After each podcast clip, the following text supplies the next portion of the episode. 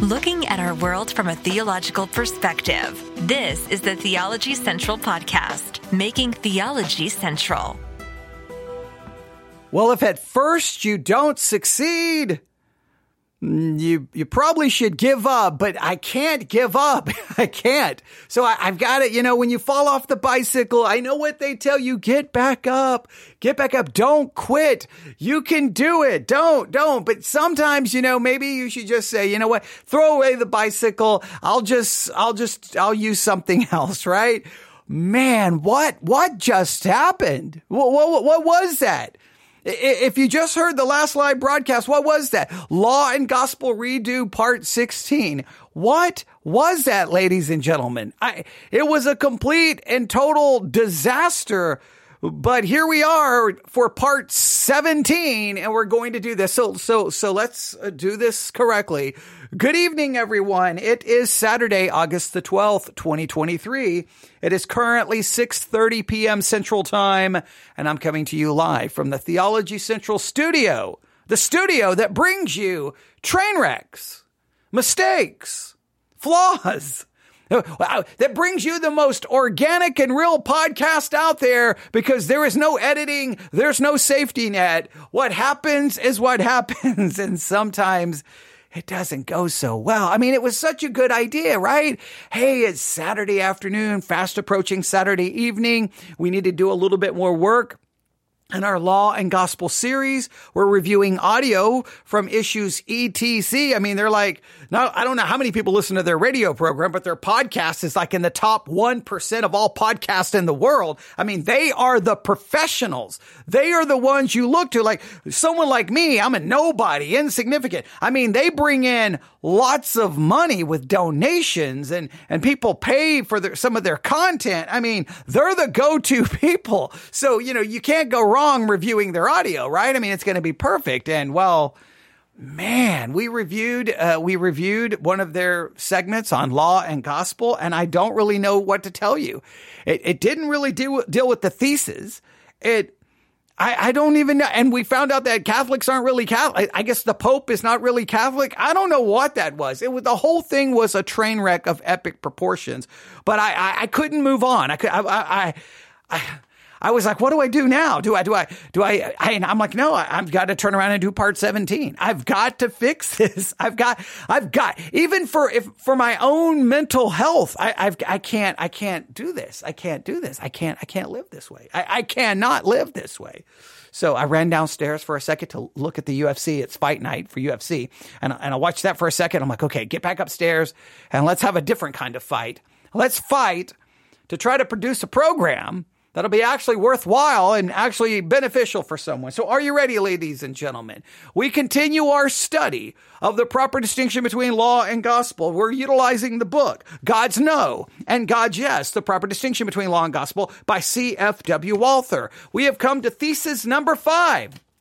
There's 25 theses in this book about the proper distinction between law and gospel. Thesis number five is this. The first manner of confounding law and gospel is one most easily recognized and the grossest or the crudest. It is adopted, for instance, by the papist. Now, what we found out uh, I just almost threw the microphone across the room. What we found out in our last live broadcast listening to issues ETC is that papist doesn't mean Catholic.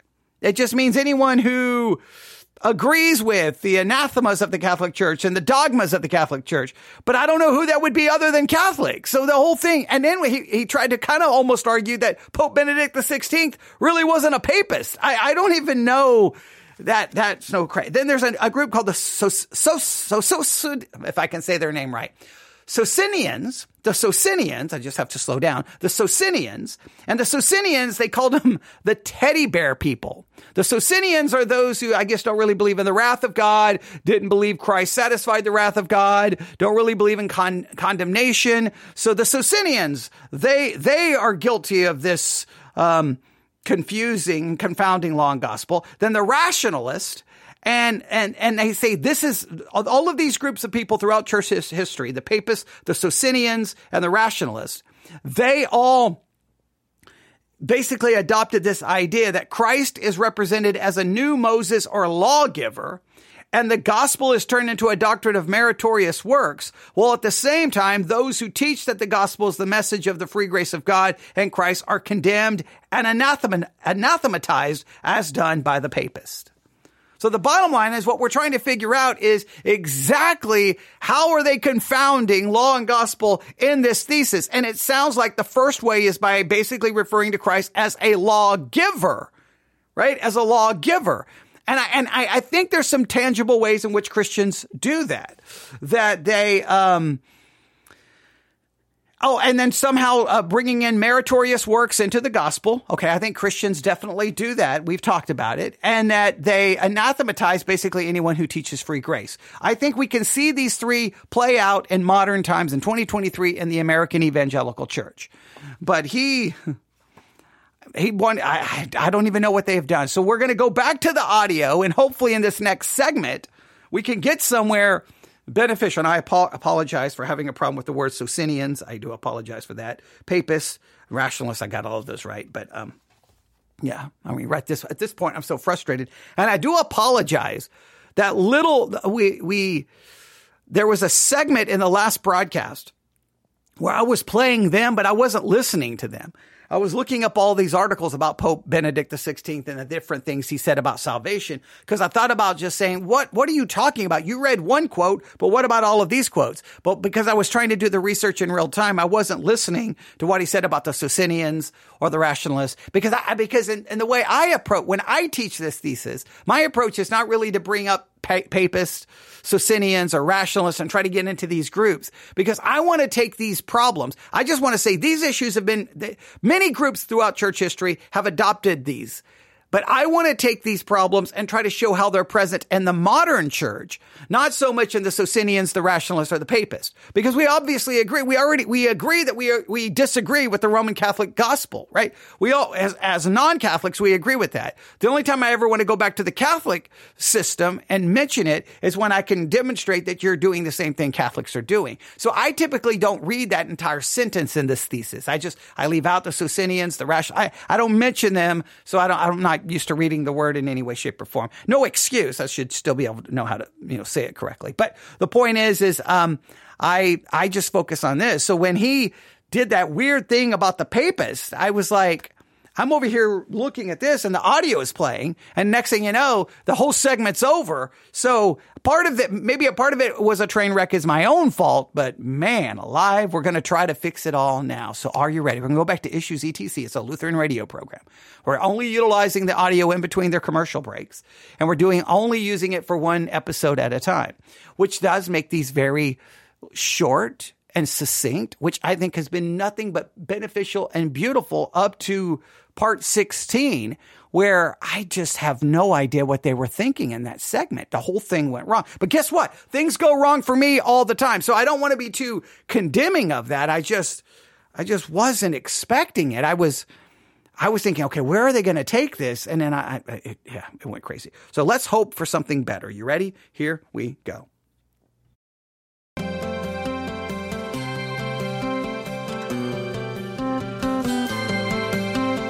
Welcome back to Issues Etc. I'm Todd Wilken on this Monday, June the 19th. It's part five of our series on the proper distinction between law and gospel with Pastor Will Weedon. Well, Walther broaches a somewhat, even even at his time, a sensitive subject, and that is the subject of the Antichrist in addressing this way of mingling law and gospel. Yeah, I mean, he makes a very flat statement that there is no question that most Lutherans, even in his day, they no longer believed the Pope to be the Antichrist. And when, when he says this, he acknowledges how hard it is to understand, and he gives the reasons why people have a hard time grabbing it. He also starts with some statistics. I want to do those first because that's really kind of fascinating. He, he says that there were basically a billion, 400 million human beings at his time, with about 400 million of those, not quite one third of the race, in uh, professing faith in the Savior. Uh, in our time, it's 8 billion, and then um, it is approximately the same number. It's, it's thought to be 31.2% of the world's population is Christian. So it's fascinating to me that moving all this time, later, the, the actual percentage vis-a-vis the whole population is is pretty much the same. Um, interestingly enough, the number of Roman Catholics is 1.2 billion, and that church remains outsized compared to everybody else on the planet. Every other Christian church on the planet, they are just so much bigger. And with so many Christians there, there's an honest uh, drive, I think, on the part of Christian people to want to sort of soft pedal um, the things that divide. Okay, I'm just so confused with this whole segment. Okay, yeah, there's 1.2 billion Catholics. Now, he said so many Christians there. Is he saying that you can be within the Catholic Church, believe their teaching, and be saved? And if you believe that, then why are you even a Lutheran? Just go back to the Catholic Church. I don't understand. Their gospel is anathema to our, look, either our gospel is anathema or their gospel is anathema. It's two different gospels. One is based off the free, the finished work of Jesus Christ and an imputed righteousness. One is based off an infused righteousness and our works that go along with it. I, I, I don't understand how he, there's so many, there's so many Christians in the Roman Catholic Church. What are you, what are you talking? I don't understand. I don't understand. What are you talking about? How can you be a member? Because to be a member of the Roman Catholic Church, at least to some level, you are acknowledging their gospel, their teaching on salvation. And if you believe their entire their teaching on salvation is completely inherently wrong, well, why would you be there? You would flee it faster than you would a burning building. I I I don't understand. Remember at at the Council of Trent, they anathematized us. And let's be fair, throughout the Protestant the history of Protestant Reformation or the history of the non-Catholic Church, we have anathematized their gospel. So we both anathematized each other. There, there's no like, well, hey, they could be Christians over there. Not, not if they believe their, that gospel because it's a different gospel. I don't, I don't get it. And to stress the things that, that are shared. And at Walther's time too, he sort of goes through the list. He's like, well, you know, come on We'll admit that the popes in the Middle Ages were sometimes really awful, wretched men, um, and and even Rome will admit that they were swallowed up by hell. But he goes on to talk about, look, the papacy holds to the three ecumenical creeds. At the opening session and solemn organization of the Council of Trent in 1545, those three creeds were recited. You know, the same three creeds that begin the Book of Concord. You know, the popes they, they, they, they believe the Bible of the Old and New Testament to be the revealed Word of God. They believe God's triune, Christ to be God and man in one person, the Savior of the world. Luther called these the supreme or the, the high articles of the divine majesty in the Smalcald articles that are really not in dispute between any Orthodox Christians. These are things which we all confess. And he says, We're also told that uh, the popes confess that there's going to be a future resurrection of the dead. There's going to be a last judgment before which all men will be cited. There's going to be a heaven and a hell. Far then from being the dominion of the Antichrist, these people say, the papacy is rather a powerful dam shutting out the fearful deluge of unbelief that has come down on the Christian church. This idea was really popular toward the well in Walther's time there at the at the middle to the end of the uh, 19th century. Rome is sort of the holding the barbarians at the gates, if you will. And he says the problem then is that uh, is is what people are seeing and thinking about the role of Antichrist. And he says the chief reason people fail to consider what it means when the Pope claims to be the vice regent of Christ on earth and the visible head of the entire Christian church. In order to be this, of course, he has to profess many Christian doctrines. He has to put on a mask. Otherwise, Antichrist could not possibly exist in the middle of the Christian church. Moreover, he has to declare war against the enemies of all religions and against the enemies of the Christian religion to support his claim of being vice regent of Christ. He knows when Christ falls, Antichrist too falls. But when he falls, whose vice regent the Pope claims to be, there's an end to the vice regency.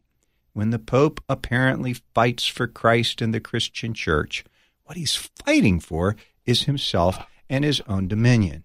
And Walther sees the great characteristic of the Antichrist, particularly in the way the Pope literally defines a word, and that word is gospel. The fourth session, in a preamble to its decree, the Council of Trent, it says, The most holy ecumenical and universal Council of Trent, lawfully convened in the Holy Spirit, always bearing in mind to remove errors and to preserve in the Church the purity of the gospel, that is, that which was first promised by the holy prophets in their writings, then preached with his own mouth by the Lord Jesus Christ, the Son of God, and then commanded to be preached to all creatures by his apostles, both as the source of all saving truth and a moral norm. Now, Walther admits that the preamble doesn't sound too bad, but he really wants you to think about that hearing the gospel defined as including a moral norm.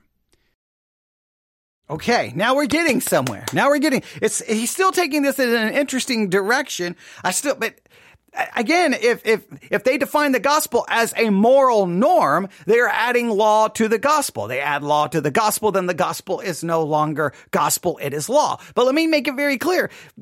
They do, they do so more than just referring to it as a moral norm. They do so because they believe we're justified by an infused righteousness. They believe that then that righteousness has to be maintained by our own good works in the sacraments of the church. They mean that by if we commit a mortal sin that we're no longer in a state of grace. Like they've turned it into a works based system. Therefore, their gospel is anathema way before they called it a moral norm.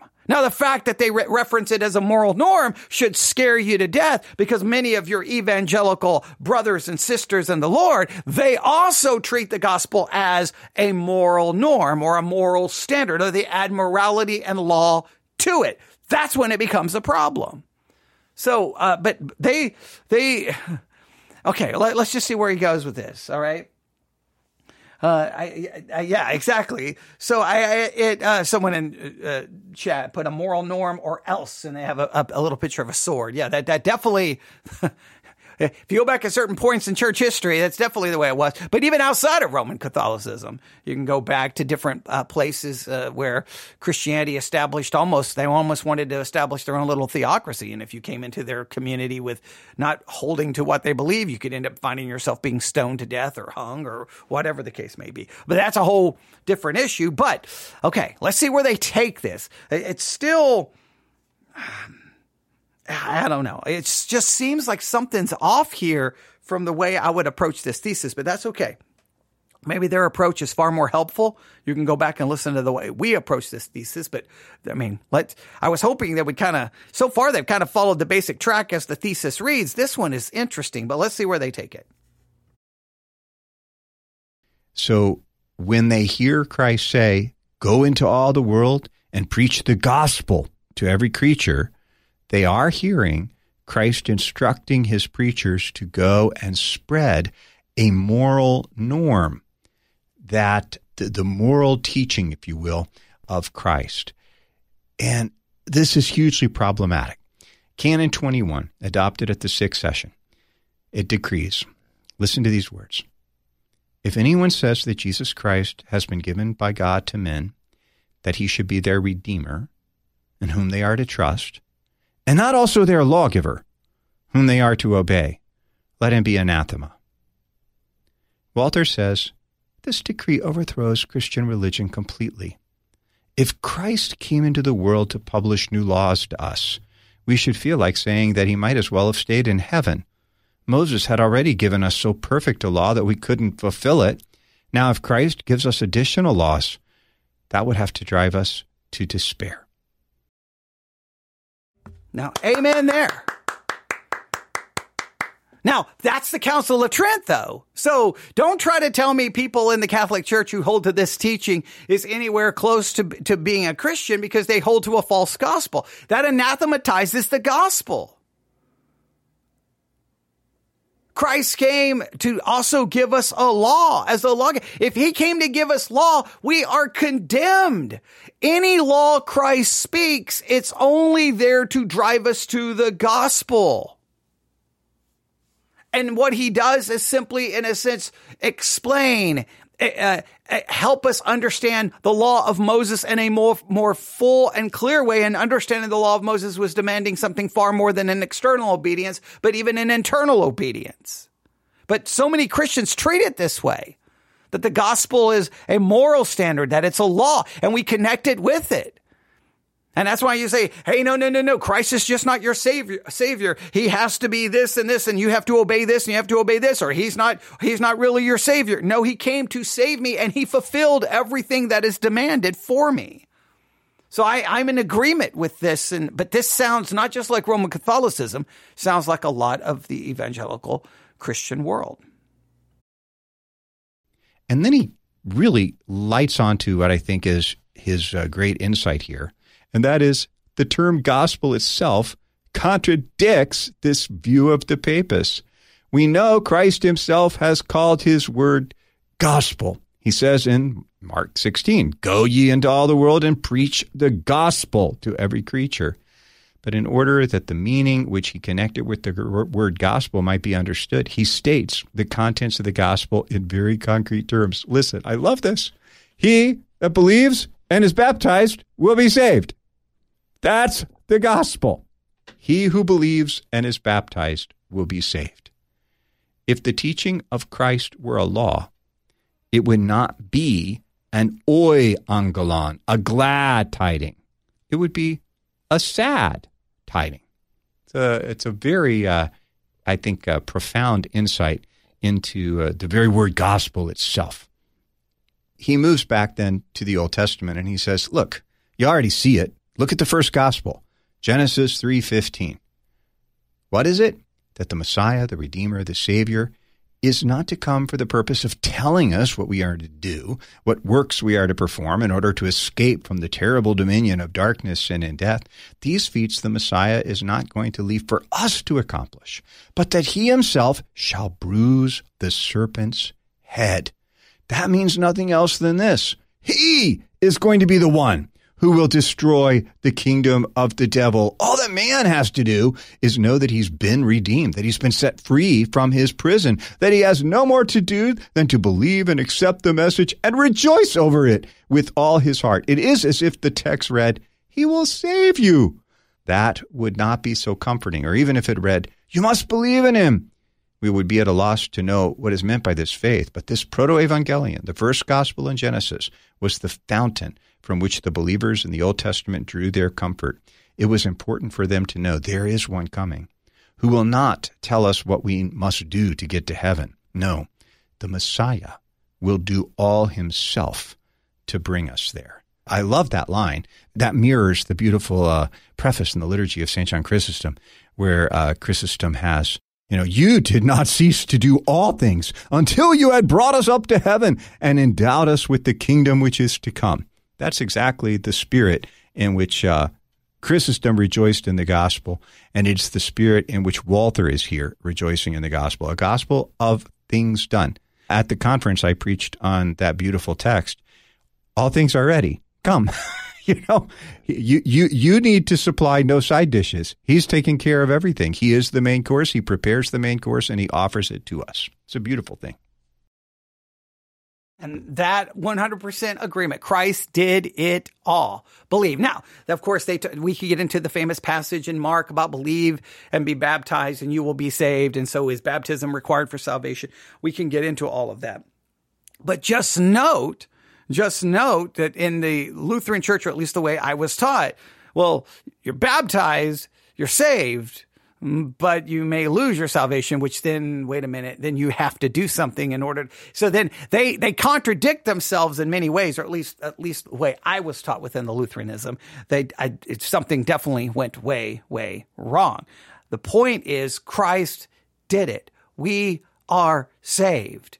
We are saved. Now, I would argue we are saved and we're baptized, which is a symbol of that salvation. The baptism does not produce it or make it happen. And we could have a long discussion about that, but that would turn into a discussion about baptism. Go listen to our, on, our series that we did on baptism in the early church.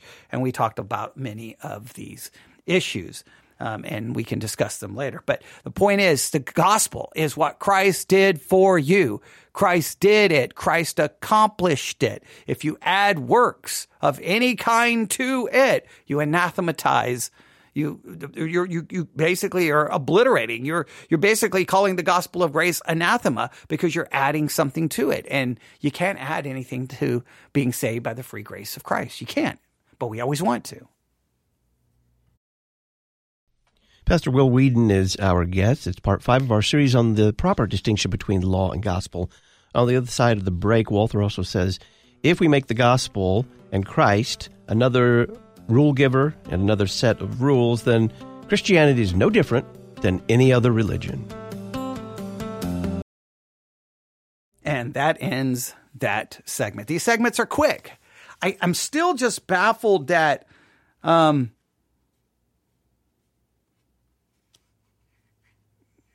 Yeah, I mean, if you actually read God's no and God's yes, I, I, yeah, I, I, don't know. They still took it in a very interesting direction, but I, I, I will. I think what we need to take from this, and I think this is very, very, very important. I don't know why he kind of made that c- claim that he kind of made that made no sense to me. So let me just try to articulate this as dogmatic as I can say. There is no way that anyone who's a Catholic, who holds to the Catholic gospel, is saved if the gospel of grace alone through faith alone because of Christ alone is right. If our gospel is right, then they cannot be saved because it's a false gospel. Right? Does that make sense? It's not about which church they're a member of. I'm saying if they hold to that gospel. Now, if the Catholic Church is right, then we are not saved because our gospel is not sufficient to save us because we are not doing everything we're supposed to do in order to be saved. All right. So it, it's an either or proposition. Both cannot be right. Now, some people will say, so, but if someone was in the Catholic Church, I mean, could they not possibly be saved? I mean, you can throw out the hypothetical that there is this Catholic sitting somewhere going to mass week after week after week, participating in the mass, but they don't really believe anything the Catholic Church teaches about salvation. they, they, they reject it all, but they keep going to Catholic church week after week after week after week after week. Now, my issue is why are you going to a church that's literally teaching an anathematized gospel? You think at some point you would leave. So why are they going? You well, they're going for their girlfriend. They're going for their spouse. They're okay. Maybe that's the case. Okay. Maybe, but those are, I mean, those are hypothetical. If you know of a real situation, the point is, I don't, I'm, I do not really care. I'm not going to get focused on which church they go to. What do they believe about salvation? Do they believe they are a they are a sinner and God's law condemns them. They cannot keep it, they cannot obey it, they cannot do anything in order to obtain salvation. And salvation is by grace alone, in which Christ's righteousness is imputed unto them, not infused. If they start talking about it and start bringing in any of the Catholic language, then of course that's not the same gospel. Both can't be right both are, both could be wrong, but both cannot be right. They could be right and we could be wrong, or we could be right and they could be wrong, or we both could be wrong. But there's no way. There's one option. Both cannot be right. So it was a little confusing. It's like there's so many Christians there, and you're like, and then he goes on to tell you, well, they the, at the Catholic Church at the Council of Trent basically anathematized the true gospel. Oh, I know they did. And basically, they definitely did. So, but there could be I, like I. It's so. It's like he wouldn't. He couldn't just commit himself to say what needs to be said. What needs to be said is that's not a true gospel. If our gospel is right, I'm more than willing to to to acknowledge we could be the ones that are wrong. I don't believe we are, but we could be. My concern is how that Catholic concepts, that Catholic ideas, some show up in non-Catholic churches where they turn Christ into a lawgiver, they turn the gospel into a moral system, and they add morality and law keeping to the gospel. Now they may not say, and when I say they add the law keeping to the gospel, they they will, of course, the non Christians will say all the time, you don't do it in order to get sa- to get saved, but you do it in order to prove that you're saved. Because if you don't do it, you're not saved, which means you have to do it in order to be saved. And then you're telling me the proof of my salvation is not what Christ did, but what I'm doing, which anathematizes the gospel, and you've added law to it. You've just you've just added you've just taken the gospel, the Catholic system, and you kind of just re- reworked it and think you can change it up just slightly, and you're look we're good to go. No, you can't add anything to the gospel. The gospel is the story of what Christ did. It is done. It is finished, and by faith, His work is imputed, accredited to your account.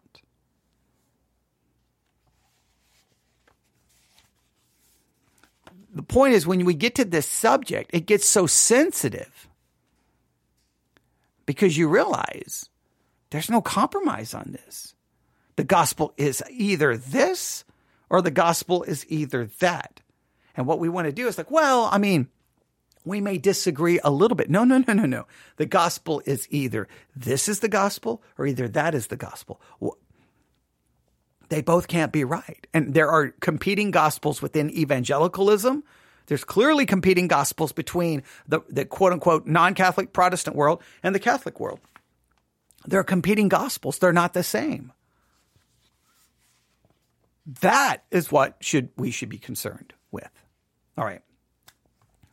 I don't know if 17 helped this whole their whole approach has been so weird to this uh, thesis. I don't know why they are going the way they're going. I don't know.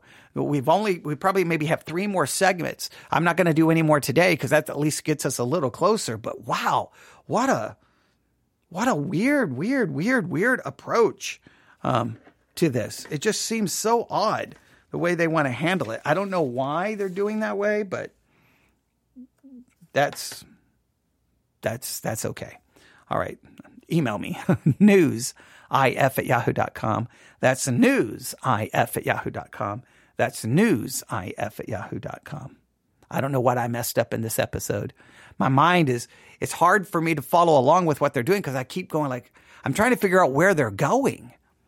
Because I'm looking here at, you know, Walther Law, the, you know, the book, God's No and God's Yes. And I'm like, okay, ooh, that paragraph. They, ooh, they could do a lot of work with this paragraph ooh, they could do a lot of work with. And they did do a little bit with the third paragraph here. I don't know. They it's just so odd the way it's going, but who knows? There may be a method to their madness, and maybe by the time I get to the last segment, I'll I'll stop and go, oh wow, that's brilliant. They they did it. So you know, I need to be patient, and let it play itself out. All right. News, if at yahoo.com. That's news, if at yahoo.com. Thanks for listening. Everyone have a great Saturday evening. God bless.